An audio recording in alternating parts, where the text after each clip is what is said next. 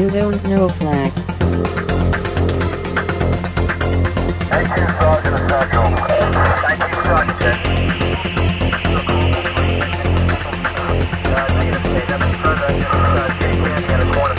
You, don't know Flack. Welcome to You Don't Know Flack, a podcast full of stories about retro gaming, retro computing, video games, arcade games, and technology from a guy who was there and still is. My name is Rob O'Hara, but for the next 30 minutes, you can call me Flack. Episode 133 Ninjas.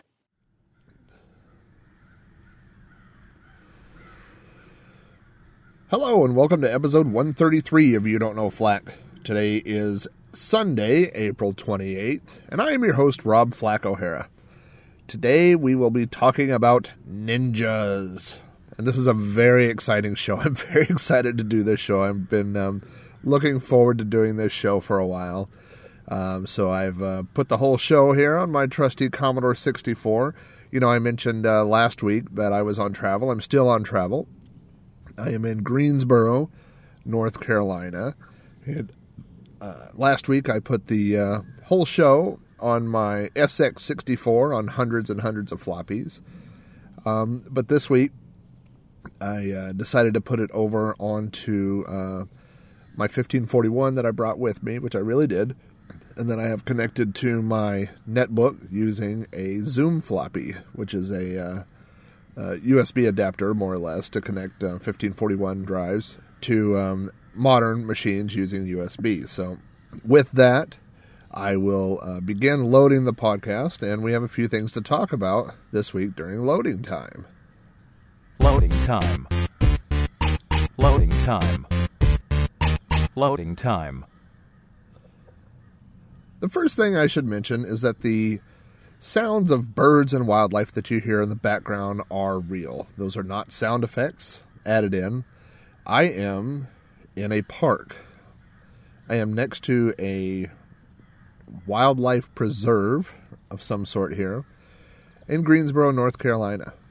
Because of today's show, the topic of today's show, which is ninjas, I wanted to get inspired. You know, as a kid, I um, uh, did a lot of ninja ninja running around, which we're going to hear all about in this episode of podcast. And god dang it, here comes a power walker. Boy, this is going to be stupid. I have parked right next to. Should I make eye contact? I'll make eye contact. Hey. Maybe that's a bad location. So, anyway, the idea of this episode was uh, that I would get some inspiration by going out and um, finding an area a little bit out uh, in nature. But um, so this area I found is um, right next to a bunch of trees and forest area and wild birds, as you can hear. Um, but also, it's raining uh, just a little bit, and I didn't want to uh, get me or the you don't know Flack equipment wet, and so I'm um, sitting as close as I can to nature from the safety of my car, which is kind of how I like enjoying uh, nature anyway, uh, looking at it through a window. So anyway, uh, Greensboro, North Carolina. That's a couple things I can tell you. One is that um, I got to hook up yesterday with my friend Mikey. Um, Mikey is um, a uh, fellow retro computer enthusiast. Um, he showed me. Uh, I know Mikey through some of the online forums that I'm on, and Mikey has a a pretty sweet collection of old consoles. He showed me um, his old. He's got an Atari 2600. He has a Sega Saturn hooked up in his living room. Uh, a Turbo Duo, which I have not seen in a long time. The reason that uh, Mike and my paths originally crossed is because we have a common friend, and all three of us were interested in interactive fiction or text adventures. And Mikey has written several um, modern text adventures. He does a lot of programming during the day at his job, and um, so it's just kind of a natural, natural thing uh, to move into interactive fiction. So that's originally how we met. About a month ago, I sold uh, Mikey one of my spare Commodore 64s and I didn't have a spare disk drive at the time, but he bought a 1541 disk drive off of eBay, but he didn't have any software. So I knew I was coming out to Greensboro. I knew Mikey lived in Greensboro. And I brought with me a 1541 disk drive and my Zoom floppy and a tiny USB stick. I mean, I have a USB stick that's like the size of my thumbnail that holds 32 gig. It has the complete Game Base 64 collection on it. It has um, every disc, you know, images of every disc I've ever owned. It has several different Commodore collections. And so uh, we set up shop in his living room yesterday and we copied several old. It was like an old school copy fest. You know, if you listen to the uh, episode, the You Don't Know Flack episode about Copy Fest, it was exactly like that. It was two people who had never had met online, but who had never met in real life before, sitting down and and um, copying Commodore 64 games, and it was really fun. We had a good time talking. The bad news is that we got so carried away in copying Commodore games and trying games out and stuff that we did not get around to recording the skateboarding episode that we had planned on doing. So we're going to set that aside. We'll do that in the near future. But we did have a really good time uh, playing games and, and copying software. So that was fun. And also, Mikey recommended, I've been doing a lot of shopping here in Greensboro, and he recommended a few different um, flea markets and um, thrift stores and things like that for me to hit. And so I have bought.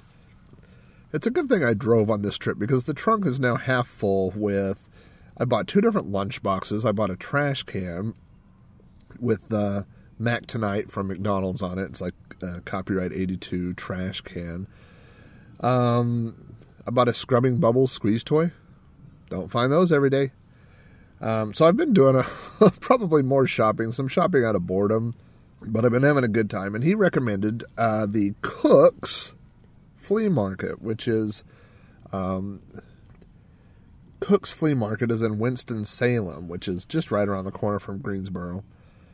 And um, so I went there, and I was looking for video game stuff, you know, the, the normal stuff that I look for when I go to flea markets like that and um, I ran across this place called the Hip Hop Kung Fu Shop.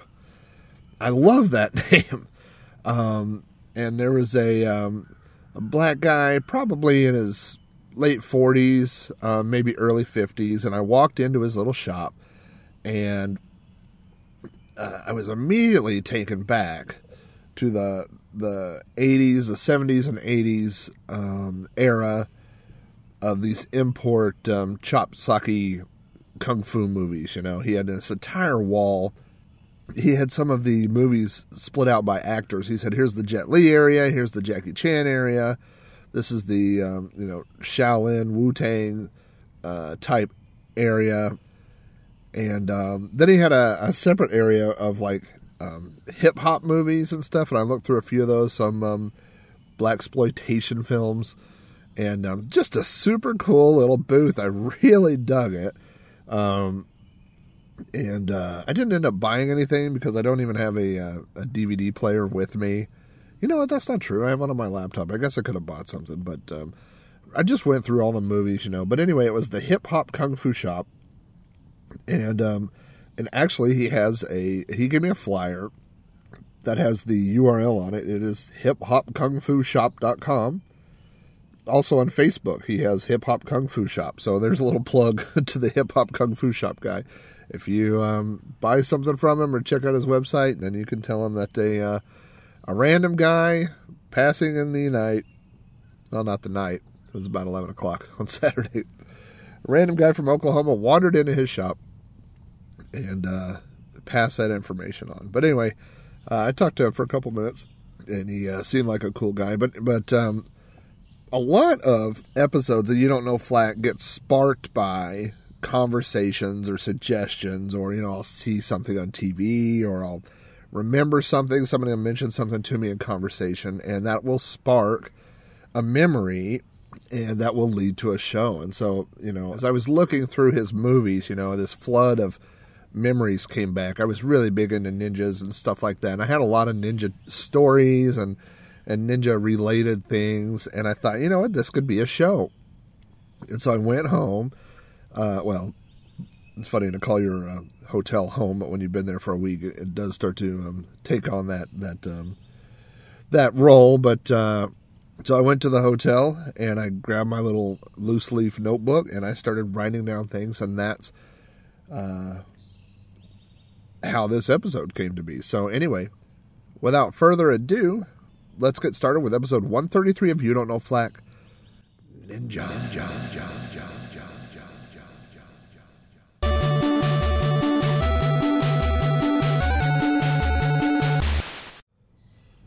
I'm pretty sure my first exposure to ninjas came from watching Kung Fu Theater on Channel 34, which was a local UHF channel.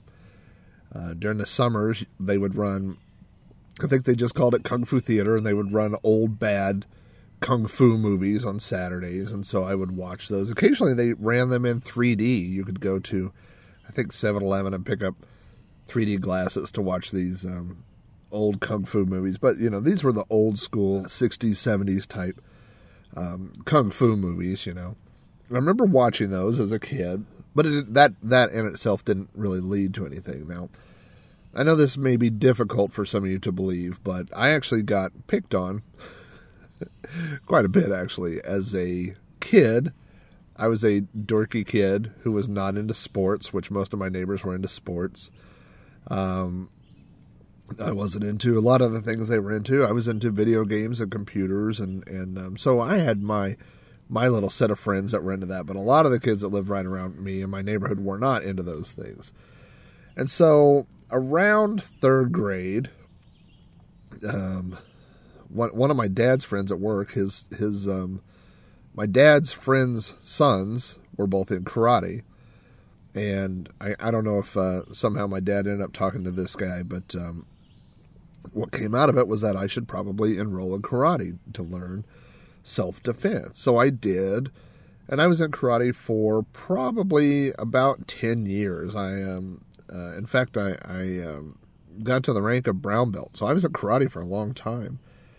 Um, but when I enrolled in karate, one of our other neighbors worked for Century Martial Arts, and Century Martial Arts is a huge national supplier of accessories for um, martial arts. They they everything from uniforms to um, belts to you know workout accessories. And Century Martial Arts is located in Oklahoma City.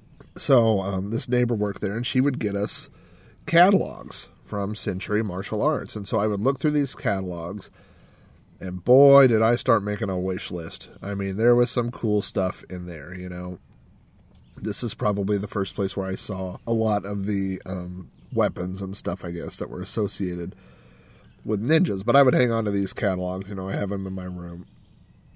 Now, my neighbor, um, my neighbor's older brother, his name is Greg, and I've talked a little bit about Greg in um, the D and D episode. Greg was the um, older kid. You know, he was like uh, three or four years older than us, and so he was kind of in in D and D. He was the guy that was, um, you know, we were dopey kids messing around with basic D and D, and he was the guy that introduced us to AD and D. He was kind of our little uh, neighborhood dungeon master for a little while. Uh, but Greg was also into ninjas. You know, like I said, he was a few years older, so he, I guess, got into ninjas a little bit before the rest of us. And uh, uh, so he had started this little, you know, um, collection of ninja weapons. Uh, he showed us his Chinese stars, and he had um, a blowgun and all these things. But uh, I saw him one time fully dressed up in his ninja suit, and he looked like a badass. I mean, it completely changed once the mask came on, you know, and it just covered his whole face. You could just see his eyes, and it just changed the entire. Um, I mean, it changed everything about him. He looked completely different, and uh, anyway, I was like, "Oh, that is cool, man! That makes me want to be a ninja." it made me want to be a ninja really bad.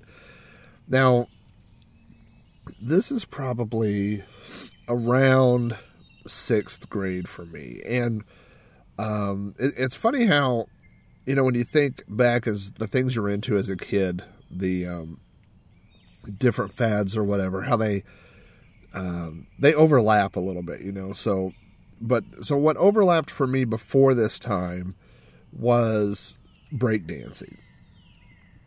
So when I was, um, I think in fifth grade, was when the movie Breakin' came out. Fourth and fifth grade, Breakin' came out, Beat Street came out, and we had an opportunity to go see the Coca Cola breakdancers. who came to a local uh, grocery store. They set up a big stage and they break, you know, they were breakdancing.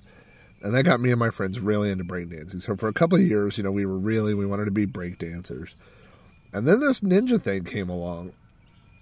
And uh, our uh, interests began to change. All of a sudden, we did not uh, feel that we would become professional breakdancers at some point in our career we decided that we may, um, you know, end up being ninjas. And so, uh, well, first I started to get uh, a few ninja magazines. There were ninja magazines in the stores. And then at a bookstore, my parents bought me this book. The book is called Ninja the Invisible Assassins, and it was written by Andrew Adams. And I thought it was a new book at the time, but it turns out, um, I, I guess it was around since like the 70s. You know, I got it in the, the mid 80s. Um, but this book was what got me completely into becoming a ninja. Started down my path of ninjahood. So, this book, Ninja the Invisible Assassins, um, the first two chapters talk about the history of ninjas. And it talked about how it was, um, uh, you know, they were all masters of of uh, invisibility and hiding and stealth, and it had all the pictures of the the secret little ninja uh, hand signals and things like that. Oh man, God, I love that book. I actually have found that book in PDF format, and I have it on my iPad right now. Completely unrelated to this episode, but I have gone through and looked at it, and I mean there are parts of it that are obviously a little uh, far stretch, a little bit from reality, I would think, but uh, man, I really love that book. There was also an author, uh, I believe his name, um, obviously I'm in the middle of nature here, I don't have my computer. Uh, Ashida, I believe it's right, Ashida Kim. I'll have to look that up, but um, uh, Kim also had a, a, bunch of books on ninjutsu about weapons, about training. You know, all these these books and these magazines. Um, you know, I I uh, later I got into skateboarding, and skateboard magazines would have these little pictorials like how do you do an ollie and it would have you know three or four pictures in a row showing you how to, to perform a trick but these books and magazines had things like how to crush your opponent's windpipe things that the average you know 12 year old doesn't really need to know but um but you know so you would practice these these little techniques in your room. You know, if anybody ever attacked me, uh, windpipe first, I was ready to crush that thing. So, um, in sixth grade, I'm pretty sure this is sixth grade. I spent the night at my friend Jason's house, and Jason asked me if I'd seen this movie called Enter the Ninja, which I hadn't. And so we watched Enter the Ninja. And Enter the Ninja introduced me to a couple of different things. It introduced me to the concept of ninjas wearing something besides uh, black ninja outfits. In the first few minutes of Enter the Ninja, we see ninjas wearing red suits, white suits, uh, black suits. I believe later on in the training, there are. Um, guys in blue suits and yellow suits, which, by the way, the whole opening few minutes of Enter the Ninja is about this guy going through, you know, to complete his ninja training. And uh, he's an American, and we don't really um, know at the time that all the people he is killing are not really being killed. But um, he's being chased or, you know, pursued through the woods by an entire team of ninjas dressed in red ninja suits. And I thought, who came up with that idea? I mean, there's nothing, unless you're hiding um, behind what? What would you hide behind in a red ninja suit? A giant robin? uh, uh, an erupting volcano? I guess that would be good camouflage. Other than that, I mean, it's stupid. And then, of course, the good guy, you know, and, and a throwback to the the classic um, archetype of you know the westerns. I mean, the good ninja is wearing a white ninja suit, which is, I mean, worse than red. How are you going to hide in a white ninja suit in the middle of the forest? I'm looking at a forest right now through my car window, and there is nowhere you could hide in a red or white ninja suit. But anyway, so Enter the Ninja um, introduced me to that, which I thought was really cool, but it also introduced me and the rest of the world to an actor named Sho Kosugi. I used to always say Kosugo, but it's Kosugi. So Sho Kosugi is the real deal. I mean, he came from Japan, um, and he came to America. Um, he's from Tokyo, and he came to America and started working in films as a um, stuntman, and he is like, you know, won hundreds of, of tournaments and things like that. And then he wrote the script, I guess, for Enter the Ninja. And in Enter the Ninja, he plays the bad guy uh, who who is against our, the white ninja from obtaining ninja ship. And you know, later on, they're they're going to battle. And we're going to talk a little bit more about Sho uh, in this show. um, because uh, we'll we'll talk about those other two ninja movies shortly: um, Revenge of the Ninja and Ninja Three: The Domination. Um, but at this point, after seeing this movie, um, you know, and, and, I didn't really know it at the time, but Enter the Ninja, uh, which was released in 1981, was the movie that sparked the ninja craze in America. And, you know, you started going to flea markets and you would see um, ninja posters. You started seeing ninja, you know, weapons, and ninja everything. And so it was Enter the Ninja uh, that did that. But I decided that I was going to become a ninja. After seeing this movie, I was like, that's it. Screw breakdancing. Breakdancing will never pan out for me as a career path. I'm going to become a ninja. Because, I mean, really, if you look at the logistics of it, if you compare, I mean, how much money can you make breakdancing at parties versus killing people? Obviously, I mean, the, the money choice is, um, you know, in ninja ninjutsu, being a ninja, ninja assassinations. So, the first thing you need to be a ninja uh, is weapons and a mastery of weapons. And so I, I um, circled all these weapons that I wanted in that Centuries Martial Arts catalog and gave it to my parents. And they uh, said they would talk to the neighbor down the street to place an order. And so they did order me some weapons, and this is what I got. Number one, foam rubber throwing stars that came in green and orange so you wouldn't lose them. Okay, I'm you know, I'm trying to be a badass ninja here. and I have these foam stars and I had 4 until our cat chewed one and then I had 3. So, you know, I'm not going to be able to take on an onslaught of attackers with three and a half foam throwing stars. The good news is you would never lose them. I mean, there was, you know, like I said, they're green and orange. Um, I also got a pair of foam covered nunchucks. Now, you know, the, the traditional nunchucks were made out of wood, I guess, with a chain connecting them to, so you had to get that sweet squeaking sound of the chain as as you whip these things around uh, your head and your body and inevitably into your own crotch. But the the padded ones were connected with a vinyl cord, and they made no such uh, sounds. But they made the same. I made the same sound when I hit myself in the crotch with them as the other ones. Both hurt. Um, uh, taking them to the ninja balls. Um, I also got a wooden ninja sword.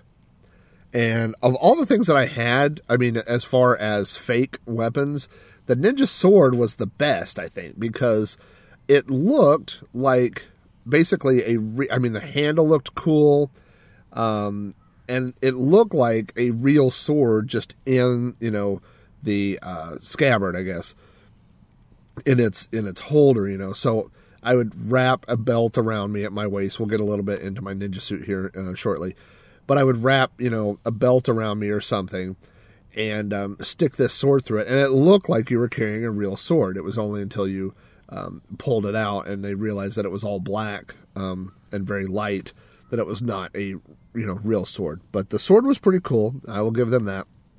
And then I had this um, bow and arrow uh, that I want to say was Bear brand. I remember I had a bear on it, and it was bright red with a white string. And then I had a um, a quiver for my arrows on my back, and the arrows that I had were gold colored and aluminum.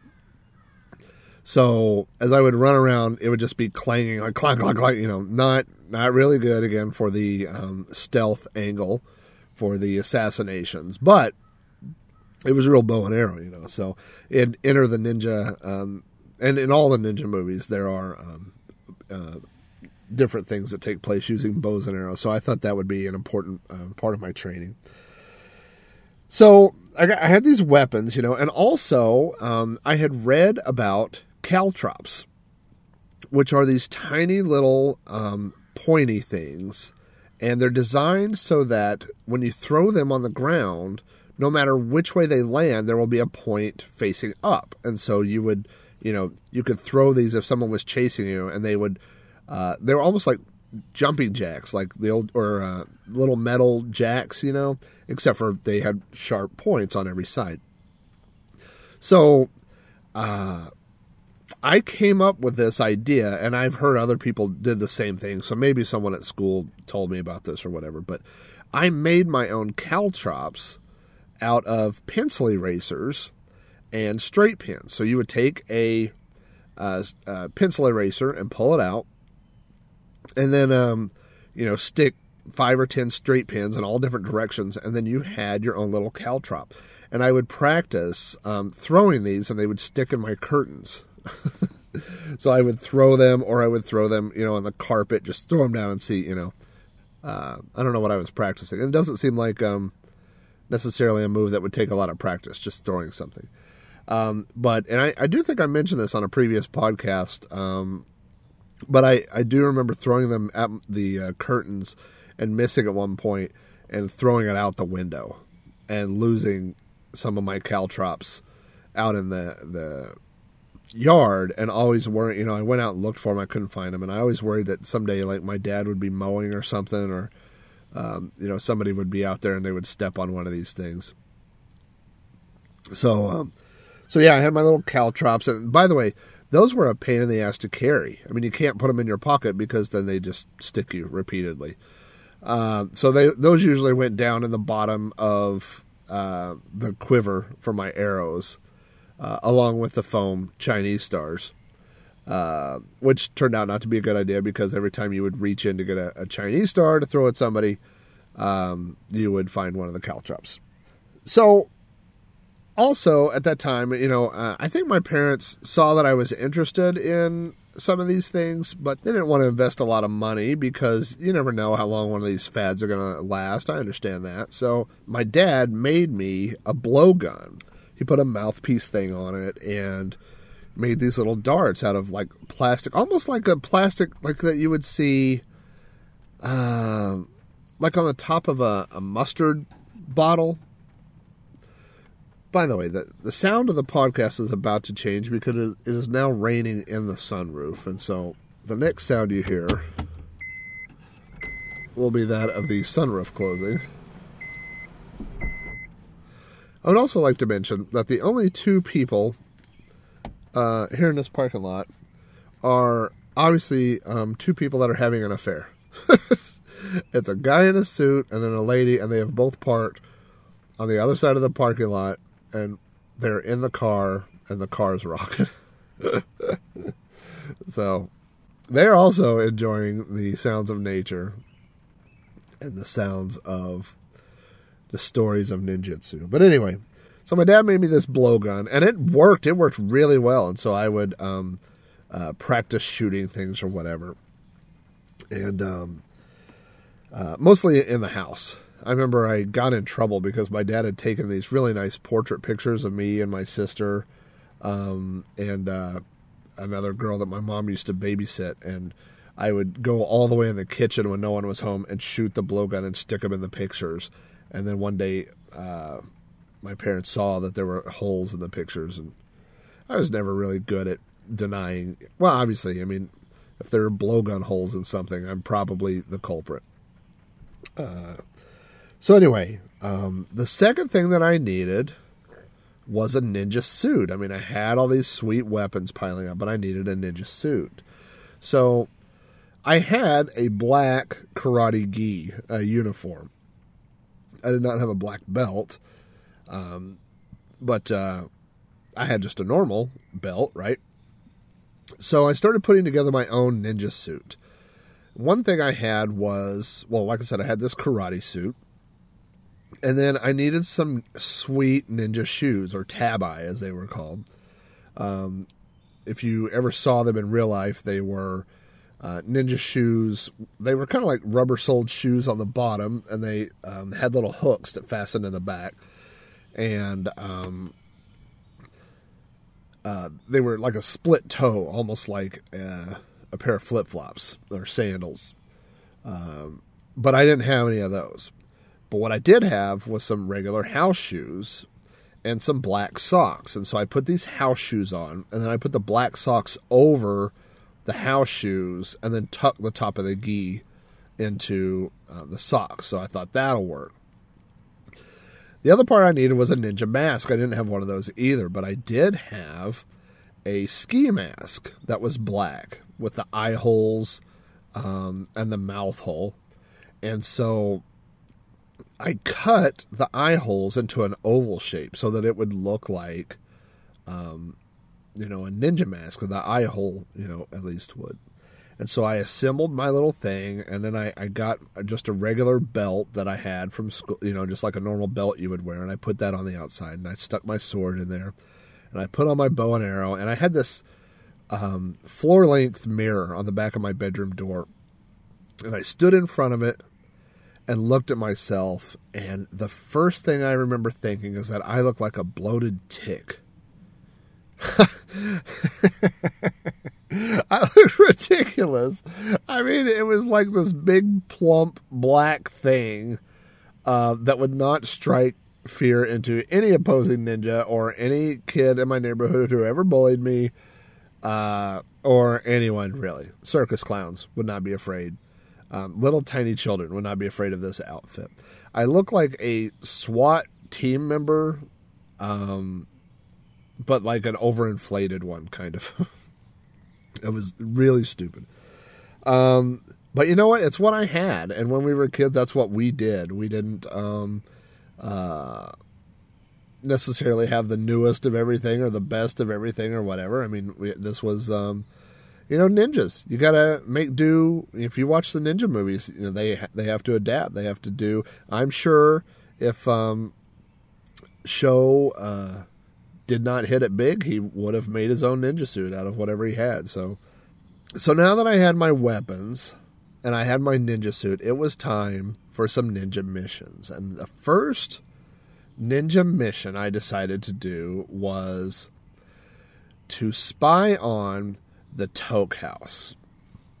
Now, my neighbors had this little metal shed that they called the Toke House, and I had no uh, comprehension at all about drugs. I didn't understand the reference of toking on um, uh, a joint or anything like that. So I had no idea why this was called the the Toke House. All I knew is that um, all the the cool kids would go in there and smoke cigarettes and um, look at Playboy magazines that they had got from their dad's closets or something. So I had even gone to the Toke House. Like I said, it was a metal shed like that you would put a like lawnmowers in and stuff. And they had turned it. They had added enough wood to make it two stories. So each story in the Toke House was three foot tall. So you would go in and hunch over, and then there was a little trap door, and you move that, and you went upstairs, and that's where all the good stuff was. I guess if you call if you call it the good stuff. Um, and so they would go in there and um, you know stay there for hours. And i was i decided this was my first mission was i was going to spy on the toke house. And so i i got on all my my ninja gear you know and all this stuff. I don't think i had any of my weapons with me but i have my ninja suit and my house slippers covered in black socks and my um, swat team slash ninja mask thing. And i waited until the sun went down and it started getting dark, and there was this little tiny row of evergreen trees, and they were I mean they were not not very tall, more like bushes, I guess you'd say. Um, and there was one every like five or six feet that ran down this fence, and so um, as the the um, sun went down and it got dark, I went and I I ran across the street and I got behind one of those little bushes and I started working my way up. And I, I knew they were in the toke house because I could see the light, um, you know, coming in from from outside. They had run an extension cord out there and had a, a little lamp. Um, so I got up there and I could get really close. You know, I didn't want to get too close, but I could hear them inside talking, so I was pretty close. And I have no idea what possessed me to do this, but I picked up a rock, like a little piece of gravel, and I threw it. And of course, when it hit the side of that metal, it just went bang, you know. And um, then I could hear them all running around and then come open the door, and then they're all standing there. And then I thought, oh, I'm going to get my ass kicked in a ninja suit really quick. And I just stayed really still. And they all came out and they were like, who's out there? And they were looking, you know, scanning everything. And I stayed as still as I could. And then they went back in, you know. And I thought, oh, I got away with it, you know. Lucky me. I should go home and not do that again, right? Wrong. I pick up another rock and I throw it. Bang, you know, and here they come out.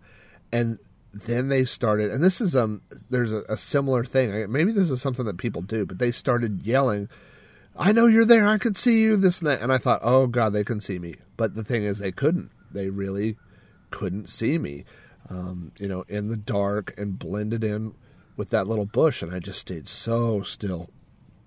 And I thought, you know what? I'm not going to throw any more rocks. When they go back in, I'm out of here.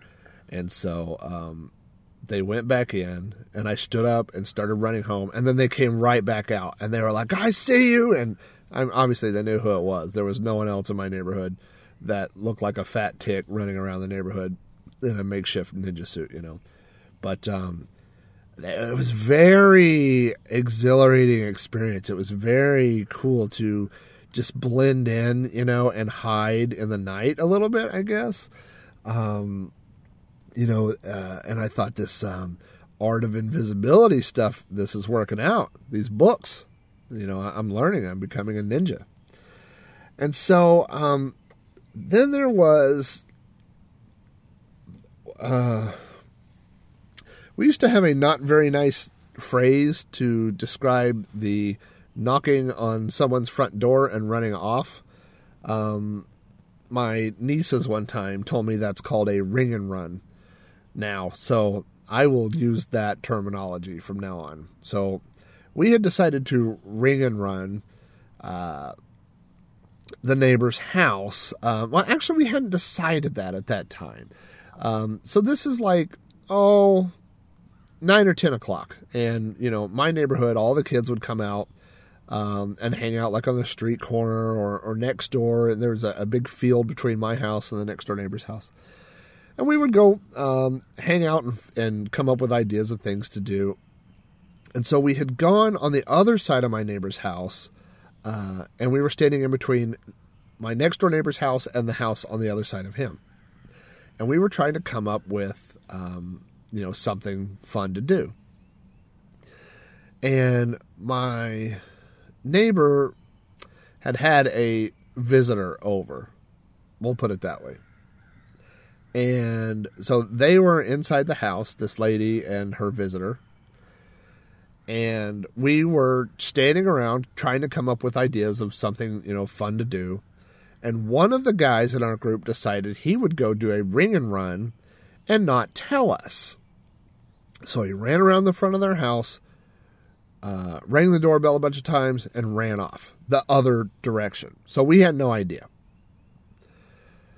So we're all standing there, you know, in the corner of the house, and and what I didn't realize is that the guy had now put on a robe because apparently he was not wearing any clothes. He had put on a robe and come out and was standing on the front porch. So none of us know that this has happened so I said, well, maybe you know we could go down the block or something. So I walk around the corner, and all of a sudden, and no one else is, everybody else is behind me. I'm the first person. So I walk around the corner and I stop and I look, and about 20 feet away from me is a guy in his robe who is pissed. And he says, Did you just ring my doorbell? I'm wearing a ninja suit. I'm not even wearing a good ninja suit. I'm wearing a terrible homemade ninja suit with a wooden sword hanging off my side. And I said, No, sir. And then he said, Come here. And I turned around and I ran. And I shouted, Run. And everybody ran and we scattered. And so we, um, everybody took off running in different directions. And like I said, it was dark. Um, and my next door neighbor's backyard was like filled with trees and hedges and evergreens and, um, you know, just millions of places to hide. And, and I mean, this is like a um, half acre, probably backyard. And then there was a half acre lot in between that house and my house. So there was a million places to hide. And so at one point, our neighbors had raised um, pigeons and they have these pigeon coops. And so I dove under this pigeon coop. And here comes this guy. I could see his um, silhouette from the street light. And he starts shouting. And I, I knew, I had seen where most of my friends, like some of them were in the evergreen trees. One kid had climbed a tree. One kid was behind this little brick half wall thing, you know. And then there I was. And I was probably the furthest away um, in this little pigeon coop. So I could see the entire scene. And this guy comes back and he's like, I see you. I see you hiding over there. And of course, he didn't know that all of us were back there. He just knew that he had seen me. So he's shouting, I see you over there. I see, you, you know, just, I guess, trying to flush us out or something. And um, he got really close to this evergreen tree and started, you know, kind of like parting the, the branches or whatever. And one of my friends was in there and they took off running. And then when he started running, you know, he started shouting, hey, hey, and then everybody started running. Everybody just got out of their hiding spot and scrambled. Uh, and so I did the same. I turned and I ran, and between, I you know, I crossed that half acre lot, and then between that and my house was a chain link fence, and that may have been the most awesome jump I ever did in my entire life. I mean, at full speed, I ran, I jumped. I, you know, I, I just um, almost hurdled. I mean, I, I used my hands and cleared this fence and kept running, and I ran all the way around. Um, and then in my my uh, front yard, we had these hedges, and I hid behind these hedges, and I could um, see, you know, I heard all this yelling and stuff, and then eventually that guy went and got in his car and he drove around the block a few times looking for us, and um, it was really, Mean, that was scary. It was exciting, but it was scary too because I thought this redneck dude wearing only a robe is going to kill us. Um, that guy was not happy to see us. But anyway, um, so everything about ninjas was like really fun, really kind of exciting, you know. And um, anyway, one day my neighbors, my next door neighbor, said they they called me and they said, "Hey, we're having a poker party. Do you want to come over and play poker?" And I was like kind of excited because pretty much I didn't get included in anything like that in my neighborhood. so I was like, "Yeah, I'll, I'll come do that." And so uh, I was really excited. I got you know some change from my parents, and it was dark. It was probably nine or ten o'clock. I got some change. I put it in a little Ziploc baggie, um, and put it in my pocket. And so you go out, and like I said, to get to my neighbor's house, you had to walk through this um, field, and there's no real lights in that area. Um, I mean, the street lights are like down on the on the corners of the block, but not right there. So it's really dark field that you had to cross. So I'm walking over there, and I don't I don't ever remember being really afraid of the dark. Um, but I mean, this was kind of a long way to go, and it's pretty dark. So I'm walking across there, and all of a sudden, erupting from the ground is a ninja. And I knew I was dead. I ran. I have never been more scared in my life. I ran. I was screaming. I lost a shoe. I was running as fast as my little fat ass could go. and all I kept hearing behind me was, It's me, it's Greg. Hey, you know, slow down, it's Greg. And then he finally caught me, and I realized that it was my next door neighbor's older brother, Greg. And so this had whole been a setup to get me out of my house and into this field. And so, you know, then eventually, of course, I was bawling.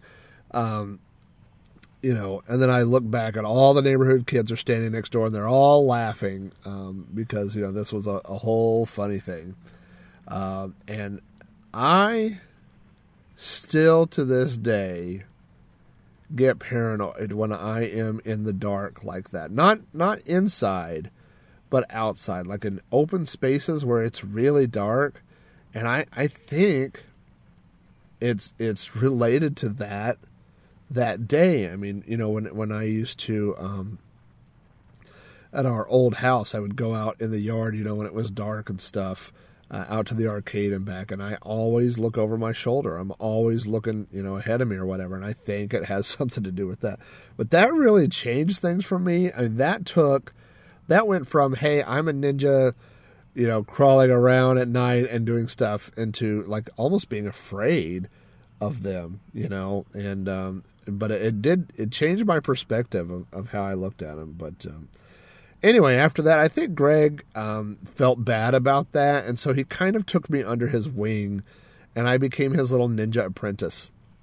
And so he had these um, little training exercises that he would have me do, and one was throwing. Um, they had this this um, like a a wooden picket fence and we would practice uh, throwing stars into it. Now, if you got the good kind, and by the good kind, there was like a Chinese throwing star that had like 800 points all the way around it. I mean, it's basically like throwing a uh, circular saw blade at a piece of wood. I mean, you could throw that at anything anyway, and it would stick. So those were really cool.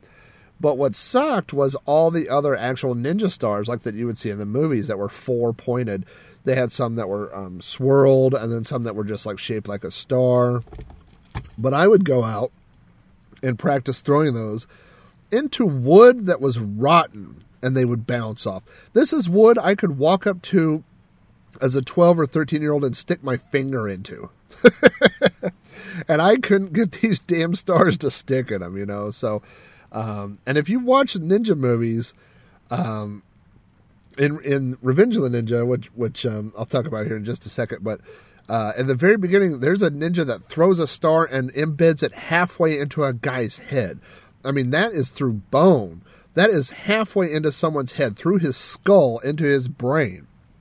And uh, I couldn't stick one into this damn rotting wood. So you know, that that's when I thought maybe this um, ninja thing might not might not work out as a long term career goal for me. But I was willing to try. Uh, we also did blowgun training, and so he had his dart gun, his blowgun, and he had um, not a homemade one like mine. He had uh, one that you bought, and it had these. The darts were like these long, uh, just like a long needle, and then they were attached to like a big orange bead, and so the um, you would put it in the blowgun, and you know, obviously just point and, and blow with your with your mouth, and um, you would be amazed at how fast these things went, and they would stick into anything. And so I remember when he first showed it to me, he told me take the blowgun and then put a dart in there, which I did. And then he said, take a deep breath. And when I did, my mouth was too close to the blowgun, and I ended up sucking the dart directly into my teeth. Um, so it was like, like I had shot it in reverse. And to this day, I'm always, I'm very self conscious about choking on things. Um, and, you know, I, I have, I used to have nightmares about that because I think if I hadn't had my teeth just, I mean, a little bit more open, that would have went right into my windpipe. And I don't know if you can dig out a dart like that out of someone's windpipe or what happens if you swallow, you know, a six inch deadly ninja weapon, but, um, probably, probably not good things, you know, so, uh, it probably was a good idea that my parents had bought me, um, these foam stars. Because, uh, you know, I wasn't doing so good with the real weapons. But, um, uh, so anyway, uh, in 1982, Revenge of the Ninja came out. That was the second Ninja movie. So it had already been out before uh, I had started a lot of this, but I hadn't seen it yet. Um, so Revenge of the Ninja um, stars um, Sho Kosugi. And in this one, he is the good guy. Uh, within the first few minutes of, of this, his entire family gets killed by evil ninjas. Um, okay, now I'm going to have to actually roll the window up more because it's now raining inside the car.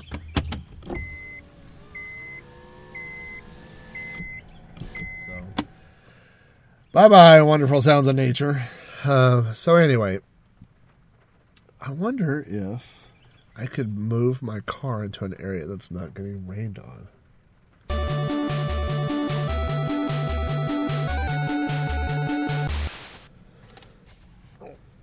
Okay, so I have now moved the car uh, underneath a bunch of trees, so it is not uh, raining, and I've opened the. I have to dry the uh, rain off the. Podcasting on location is hard, folks. I don't know if you know that, um, but this is uh, a bunch of crap. it's not raining in the damn car. I got water everywhere. I'm running out of iced coffee. I don't know if you can hear that. Lots of uh, technical issues to overcome on this one, but we're going to power through. You know why? Because we are freaking ninjas. All right. So, Revenge of the Ninja. We've got um, Sho uh, Kosugi back, this time in a starring role. And um, his entire family gets slaughtered. Uh, he is uh, a Japanese businessman, and his American friend wants him to come to America. And I would love, you know what? I'm, I'm, uh, I would love, love for either this or the third Ninja film, Ninja Three: The Domination, to show up on an episode of Throwback Reviews, um, and then to get me on there as a guest because these are some of my favorite, uh, not just ninja movies but '80s movies. I love these two movies. Um, and if they don't want to watch the movies, I will perform them with sock puppets, and I know every line to every movie, so we can do that. Uh, but anyway, so um, you know, I think my parents at this point realized that I was this was more than just a passing fad that I was going to be into ninjas for a while, and so for my birthday, they got me a ninja suit, and I opened this box, and there's my ninja suit, and it was so cool. And then my parents did that cool trick that you play on your kids. My dad says to me, "Hey, um, what? uh where, where are the shoes? Doesn't it come with shoes?" And I'm like, "No, it doesn't come with Tabi. You have to get those separately." And he's like, "Oh." Here, open this, and I open it, and there's my freaking ninja shoes, and I'm like, "Yes, God, they're so awesome!" And I would put those on. I would wear those around my house while wearing shorts, just um, you know, a t-shirt and shorts and these ninja boots. They were so freaking awesome. I love those things. Uh, and I had a, you know a real ninja mask now. So um, I also got a ninja sword, which was um, some sort of aluminum. The blade was like this aluminum that couldn't be sharpened, so it didn't have a blade on it, but it was heavy and also, I mean, it was sharp. The point, it didn't have a blade, but it had a sharp point on it. So I, I was a um, uh, not so much with the cutting, but more with the stabbing. I was like a stabbing type ninja.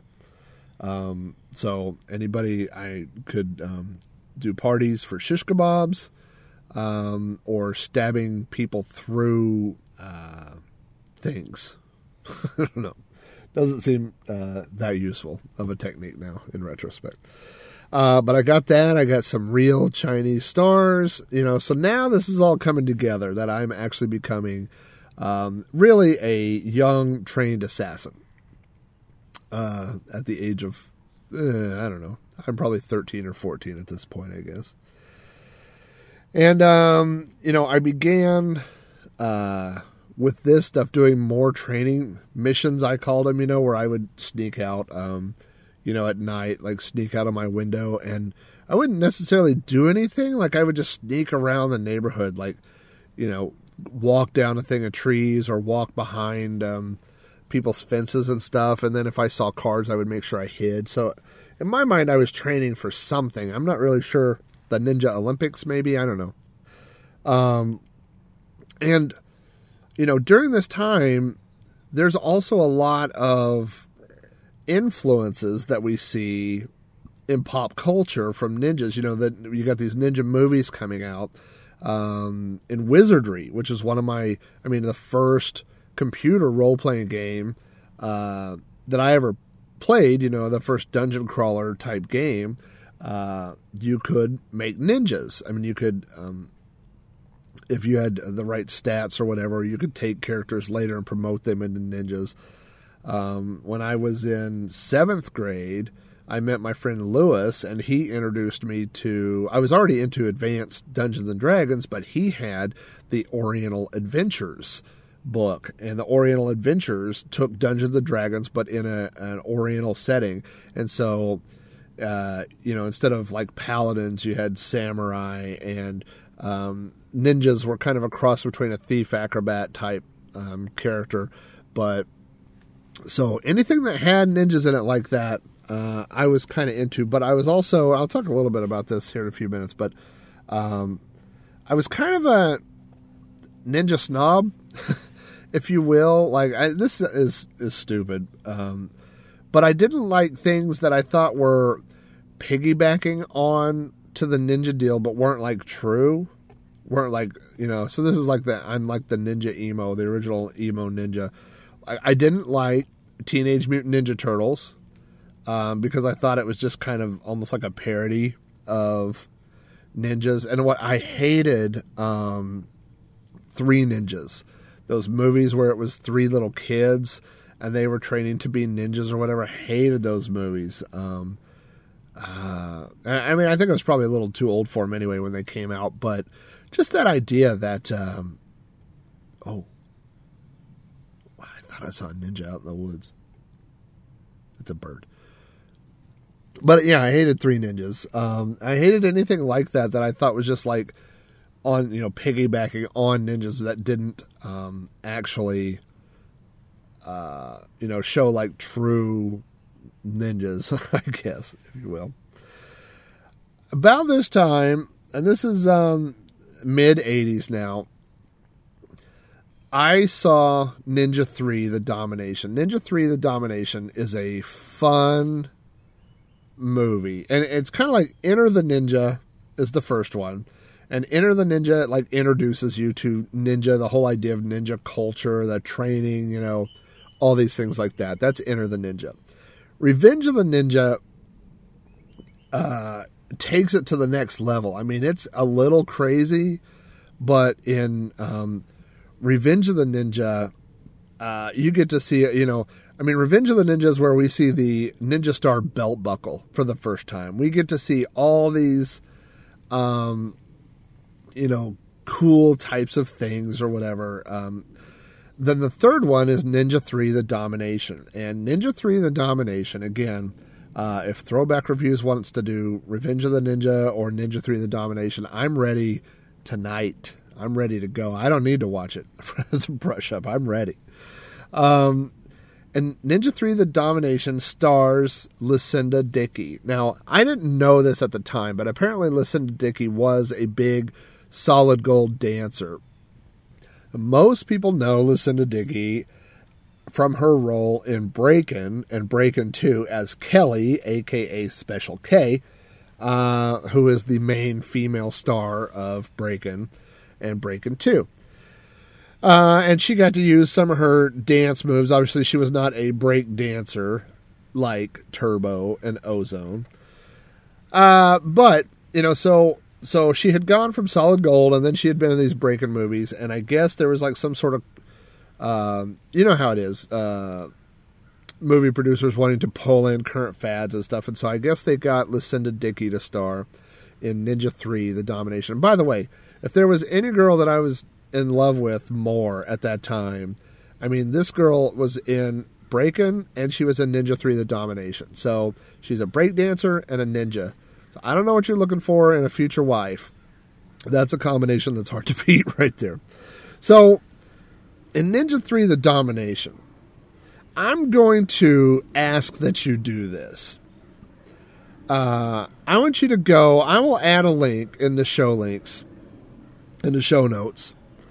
I would like you to go to YouTube and look up uh, the opening sequence from Ninja 3 The Domination. And I'm not sure how long the first, I mean, it's probably less than, than 10 minutes. But uh, in the beginning of this movie, and I don't want to spoil it, I'm not going to spoil it. I don't have to say there's spoilers for a 1983 ninja movie.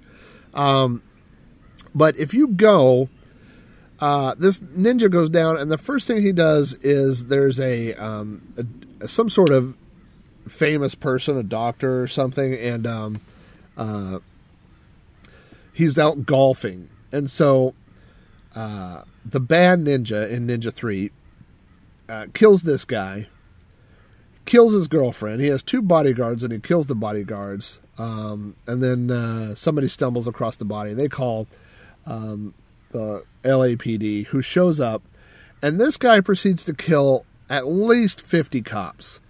Um, and whereas Revenge of the Ninja is uh, obviously a ninja type movie is always going to be a little outlandish, a little you know pushing the the boundaries of reality as far as jumping up and down fifty foot you know uh, ledges or, or things like that. Um, and, and there, there's parts towards the end of Revenge of the Ninja where you go, really? Um, like there's a part uh, in Revenge of the Ninja where um, the good guy is chasing the bad ninja, and the the fight has now escalated to the roof of a high rise building. So I, I, I mean the nobody knew that the fight was going to go there, so the fight's just there. They they have escalated things, and now they're on the roof of this building, and the evil ninja has hidden. It's almost like that scene in Empire Strikes Back where uh, Luke is hiding near the end and Darth Vader is walking around looking for him, you know.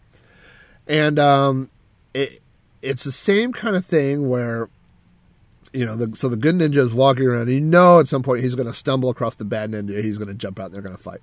And so as he walks by this, um, it's either a, a swimming pool or a hot tub. I think it's a swimming pool this hand jumps out and grabs him. It's obviously the bad ninja. And so the good ninja goes, ah! And he pulls his sword out and he cuts this arm. I mean, he slices the arm. And then what we realize is that it's a robotic arm and that you can see, um, you know, the wires and everything.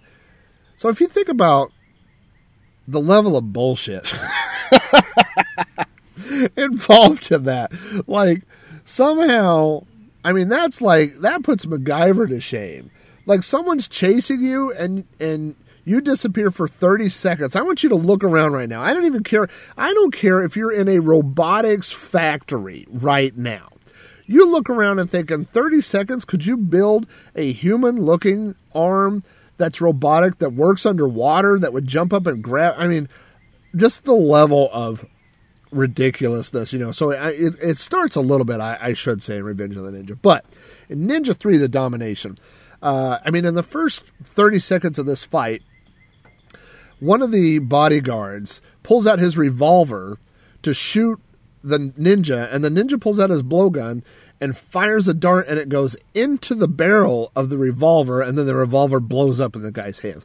And uh, when the um, the the golfer tries to kill the ninja. He he hits the ninja. Mean, he's going to strike him with a golf club, and the ninja blocks it, and the golf club wraps around his arm. And so then they're like, you know, which is what I would say if I tried to hit somebody with a golf club and it wrapped around their arm. Uh, but what always struck me about that scene, even as a kid, is that obviously uh, I mean, and this ninja is not, it's not like he's one of these ninjas where he only wants to maim people. He doesn't want to kill him. This guy wants to kill everybody. So by blowing the dart into the revolver, uh, I mean, that's an intentional thing. If it were unintentional, I mean, it would have been much easier for him to blow a dart in the guy's eyeball and kill him instantly, you know. So the fact that he did that um, into the revolver, I mean, basically they were just showing that it's something that he could do. That's how good he was. But what a ridiculous thing to do. Um, so anyway, as the opening, you know, ten minutes go, basically the entire LAPD, uh, you know, is after this ninja now, and and after he kills the first wave of cops, then they send out everybody. Um, I mean, you know, during this chase, the ninja climbs a palm tree, jumps onto, grabs onto an LAPD helicopter, kills uh, the uh, there's a rifleman up there who's shooting at the ninja and the pilot. He kills both of them, jumps out of the helicopter into a pond, uses his blowgun as a breathing device. Um, it's the one of the most ridiculous. I mean, there is ridiculous things uh, in movies and especially in ninja type movies, but not typically in American ninja type movies. Usually, we saw that from imported type, you know, um, the the chop socky Chinese '70s type theater. But this is ridiculous. I mean, this is, um, and another thing that always bothered me about the opening of this movie, and like I said, I'm not giving the whole movie away. This is the first ten minutes, is that when the LAPD finally, you know, track down the ninja and they find him, they stand in a circle of like 10 officers, all of them with rifles and shotguns. So the ninja's in the middle. There are 10 police officers surrounding the ninja in a circle, and they're all shooting shotguns at him uh, with a radius of about 20 feet, which really means they're shooting at other police officers 20 feet away with shotguns. Uh, it, it's one of the, the craziest scenes in movie history, you know. And um, one of my favorite things about that scene, too, is uh, at one point they shoot him and he flails up into the air and lands on his back. And later throughout the movie, you're going to see this scene several times in flashbacks. And when they show it in flashbacks, it's different. They, I mean, they must have shot that that scene several times. But the way that he jumps into the air, and I mean, at one time, like both of his feet go in the air, and one time just one leg goes in the air. Uh, but every time they show the flashback, it's a little different, you know. So, uh, just a very good. Like, if you want to find out what '80s ninja craze was about, look up Ninja Three: The Domination. And the whole movie's on YouTube. Uh, watch the first 10 minutes of that, and if you're not hooked, then I will go find that old sword and come stab you. Uh, because that is a great movie. But anyway, um, we also, you know, as I mentioned, um, ninjutsu, ninjas in general, were finding their way into pop culture. I gotta close the GD sunroof again.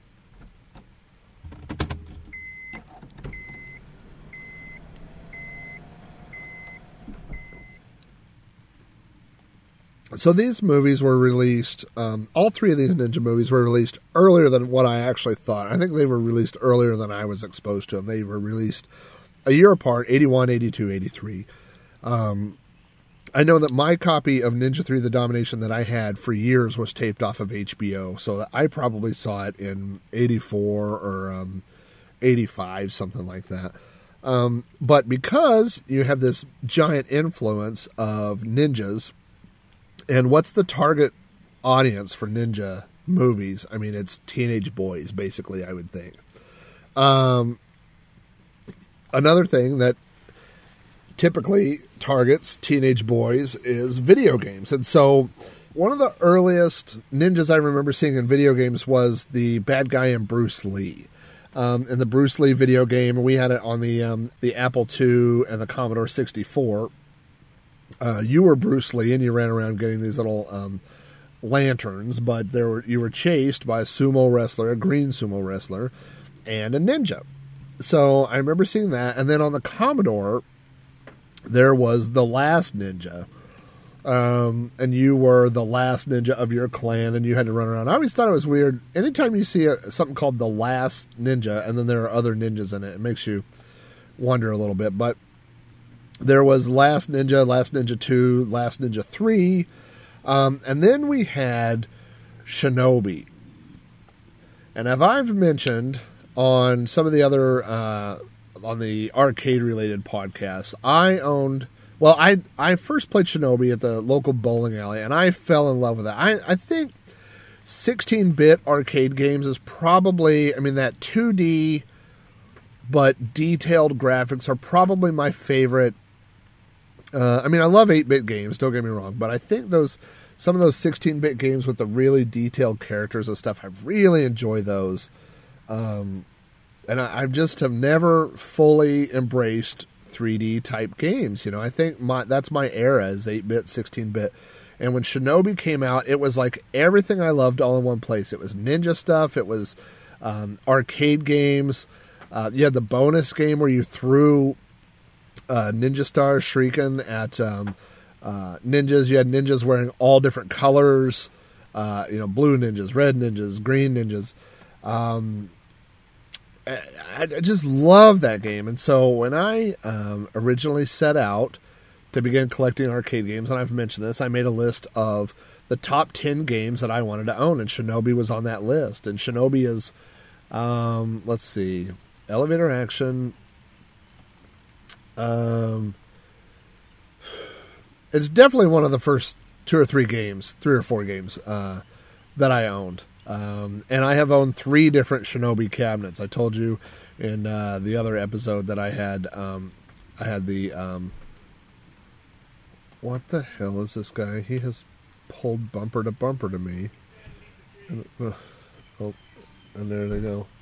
These people are are bringing their oh they're digging their dogs for a run in the rain. Hi, would you like to be interviewed about ninjas? He does not want to be interviewed about ninjas. There's no way that guy has ever seen a ninja movie, and I'm pretty sure I could crush his windpipe. Um, not his wife's though. She looks pretty strong. She's got three dogs too. the fun of recording in uh, Ninja Nature Park, Greensboro, Arkansas. Uh, so anyway, Shinobi. Um, I, I've mentioned that I own three different Shinobis. I had the Shinobi that had the uh, sound problems, the original one that had no sound because of the uh, suicide battery uh, had leaked acid onto the board. Um, and then I owned a uh, later. I, well, I sold that one. Then later, I bought another Shinobi, and I was so worried about the battery leaking and doing that problem again that I bought a third Shinobi so I had got rid of the first Shinobi. So technically, later on, the second one was really just uh, my first Shinobi at that time, and then I had what I called my backup Shinobi, um, which I found for like a hundred bucks. So it's not like I was obsessed with uh, owning copies of Shinobi, but um, as uh, would those people shut up? I am talking about ninjas over here. Dude, walking on dogs. I swear to God, if I had a ninja suit right now, I would go follow these people. I would just hide behind a bush, you know, and then I would crush their dog's windpipe. Um. uh, so anyway, why would you bring your dogs to come out and walk in the rain? These people are morons. God. Anyway, uh, I like Shinobi. We covered that. Um, there were some. Oh, there's the phone. Don't put the phone on mute. Oh. Sorry, R2's got a text message for me. Yeah, this is why I'm not a ninja. I'm not so good at the multitasking. I'm not focused. When you're going to kill somebody, you got to be able to focus. You can't be um, sidetracked by people walking their dog. Um, later generations, there was a Shinobi remake, um, uh, not a remake, but a re-release Shinobi game on um, PlayStation Two or Three. I think it was two. I could be wrong on that. Um, I didn't play much of it. It, it was uh, not really, you know, like the Shinobi that I remember. There was also um, Tenchu, um, and there was a few of those games for the original PlayStation. That was more about stealth and things, and I did like those. I did enjoy playing those. Um, 8-bit days, retro days, I played um, Kid Niki Radical Ninja, which was not very related to ninjas, and there was um, Ninja Commando too. Um, what else? Like I said, there were a lot of goofy type um, uh, arcade games that tried to k- get on that ninja craze. There was um, a ninja baseball game, which was, uh, you know, fu- it's funny now, but back then I wasn't into it. Ninja Clowns was another one. And so with um, these types of episodes, there's always an act three, and that is where I talk about what happened. Like, why did I get out of this sort of thing, or why am I no longer interested in it? And for um, this episode, I mean, it's pretty cut and dried. Um, I turned 16 and I got a car.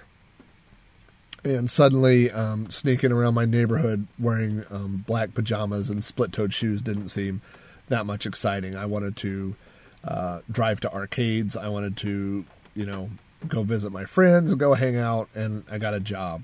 And so I didn't really have the time to pursue my ninja interests at that point in time. I had to give it a little break.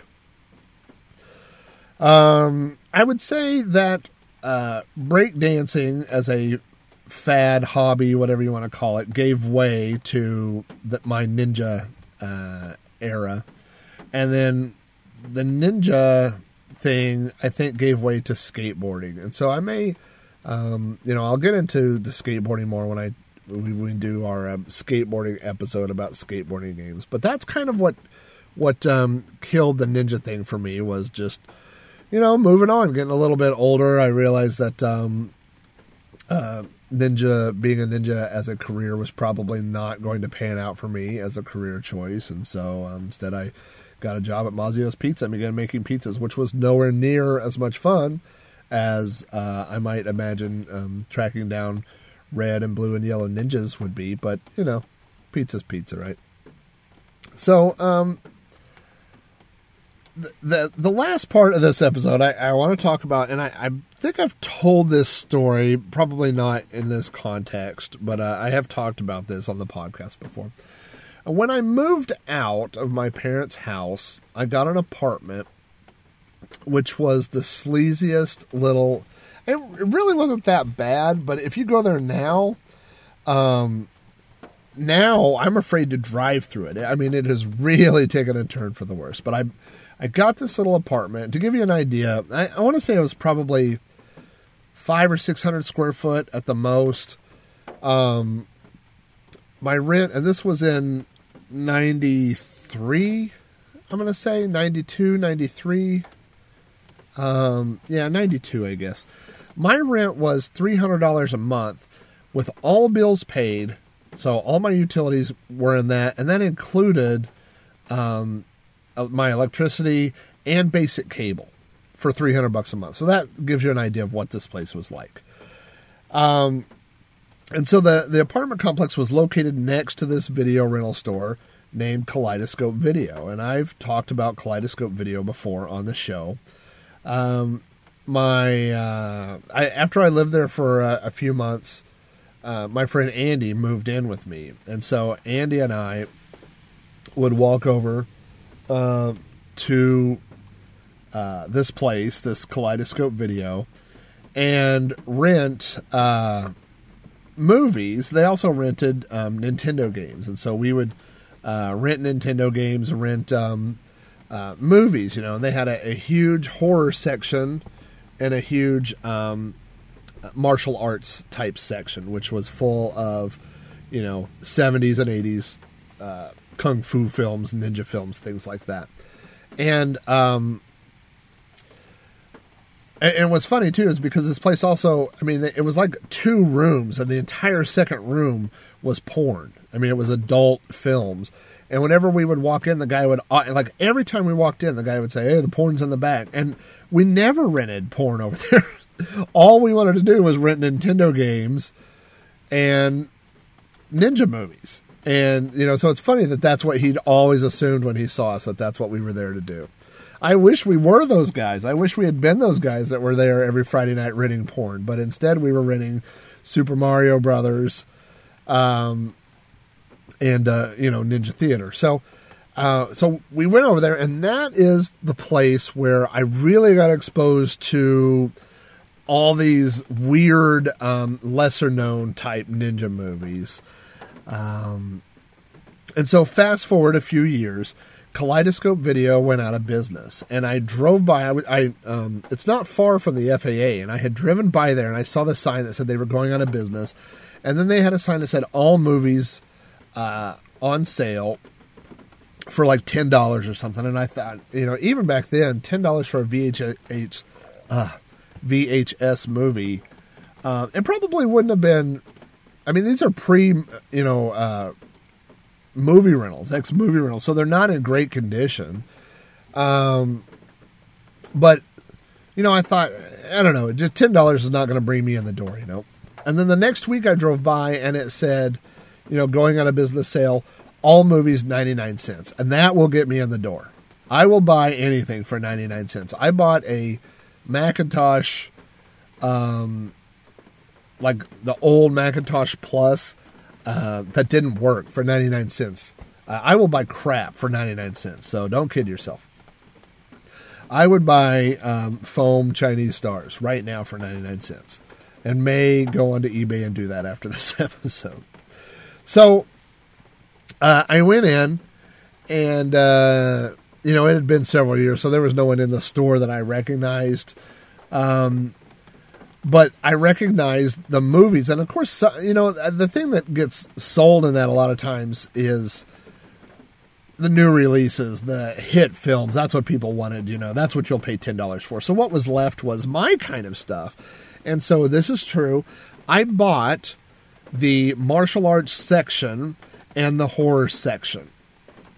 I uh, had a credit card, and I said I want those shelves, and I want those shelves and you know I don't remember what I paid. I'm gonna say I, it was over 200, but less than 300. So 200 and something movies. Um, I had a uh, a pickup at the time, and and so they we boxed up movies, and you know I'm sure they thought I was a dealer or a distributor or whatever, but no, I was just a um, jackass that liked um, horror movies and ninja movies, and so. Um, over the years, I've got rid of most of the horror movies, mainly just because they were released later on DVD. So I remember having things like, you know, The Exorcist and Salem's Lot, and um, I got the entire collection of Faces of Death. I have Faces of Death. Um, I think in reality, there's really only like three Faces of Death, and then once you get to four, five, six, they're kind of like best of Faces of Death type things. Um, but I have like uh, six or seven. I have all the Faces of Death um, videos. And just this amazing collection of crap that probably would have been better off in a landfill. But the stuff that did that never made it to DVD, and you know, I've looked, and if I can't find it in news groups or peer to peer or any place like that, because you know, once I have something like that, like I have a movie, I don't want to get rid of it, even if I'll never watch it again or whatever. It's something about um, it'll drive me crazy. Like I'll turn it loose and I'll say. Boy, I was really going to watch Faces of Death 5 when I, I probably wasn't, but I get that stuck in my head, you know. So, um, I bought from Walmart one of those VHS 2 DVD recorders, and so I began dubbing off all these things. But um, some of the ninja movies that I bought, one I bought um, Master Ninja, which was a, a TV show that um, Sho uh, Kosugi was involved in, uh, and I have like eight, I think, of those six or eight Master Ninja tapes. Um, some of the ones I remember off the top of my head. Remember, I'm you know a thousand miles away from from my house and my stuff. Um, I know I had Ninja the Protector, Ninja Terminator, which was a good one. That's another type of movie where they would play on something else in pop culture. You know, put Terminator uh, in that title. Um, Ninja Champion, which is a, a great movie if you're into bad movies. Um, that's a Godfrey Ho movie. Godfrey Ho is infamous in the business for buying up. Um, I don't know if it's stock footage or um, just footage from Chinese, uh, Japanese type martial arts films, and then um, almost like what they did with the original Power Rangers, where they would take overseas footage and then you know cut it with American actor footage and try to piece it together in some sort of semblance of um, of a plot. But really, I don't think um, Godfrey Ho really cared about coming up with a plot. He would just, I mean, his storylines are so bizarre. And Ninja Champion is one of the weirdest movies that I've ever seen. Um, it, there, there's um, like there's it's a girl. It's kind of like a revenge type movie where she's been raped and now she's like smuggling diamonds. And she, you know, there's ninja. I mean, it it is a crazy ass movie, Ninja Champion. If you're into bad movies, I haven't looked. Maybe it's on YouTube. Um, there's a uh, another one I had called Duel to the Death that I remember, which is um, that's another crazy. I mean, there at one point there's all these ninjas and they like join together like Voltron to make a big giant fighting ninja. I mean, there's just some crazy ass stuff in Duel to the Death, and there's so many of these movies out there. I mean, I wish that I could dedicate, you know. I mean, my wife won't watch them. My kids are too young, really, to appreciate bad um, cinema and enjoying the good, uh, like things that are so bad that they're good. I don't think that they get that yet. Um, but uh, yeah, there's just so many of those movies or whatever, and I, I still have a bunch of uh, these Ninja VHS tapes in my garage that I need to finish um, converting over to DVD and, and seeing what's out there, you know. Um, but yeah, so anyway, I think that pretty much wraps up the topic of ninjas, the little slice of my life that was dedicated to um, the hopeful dream of becoming a ninja, and instead I um, ended up in the IT profession. Uh, so what can you do? Not everything pans out, right? Sometimes our dreams uh, do not work out. But um, yeah, God, you know what? When this episode's over, I'm going right back to my hotel room. I'm firing up iMaim, and I'm gonna go play Shinobi right now. So, with that in mind, this is going to bring episode 133 to an end. Thank you guys for hanging with me while I'm on the road here. Like I said, I know these uh, uh, episodes are a little wacky, a little crazy, something a little different. Um, the uh, Zoom H2 mic on the last episode by recording to Wave and with the new SD card, there was no noticeable um, artifacts, so I stayed with the same configuration. And we'll see. Uh, hopefully, this one does as well. Um, with uh, next week's episode, I should be back home in Oklahoma. Uh, I have a couple of different ideas planned. One for um, I still want to do an episode on uh, backmasking and audio. I've got some really cool stuff to share on that. Um, I've got some other ideas, but I need your ideas too. So if you have show ideas, anything you want to hear about, um, old technology, old games, old computers, anything like that, send me an email to Rob O'Hara at robohara.com. I'll see what I can do about fitting those in.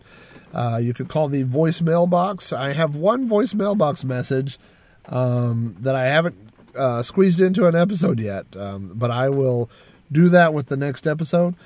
Um, but that that wraps up episode 133. So thank you, and I am going to. You know what? Screw this rain. I'm not going to go play video games. I'm going to go hunt those people down with their dogs and go break their windpipes right now.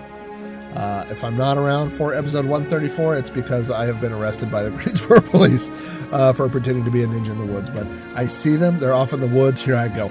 Later.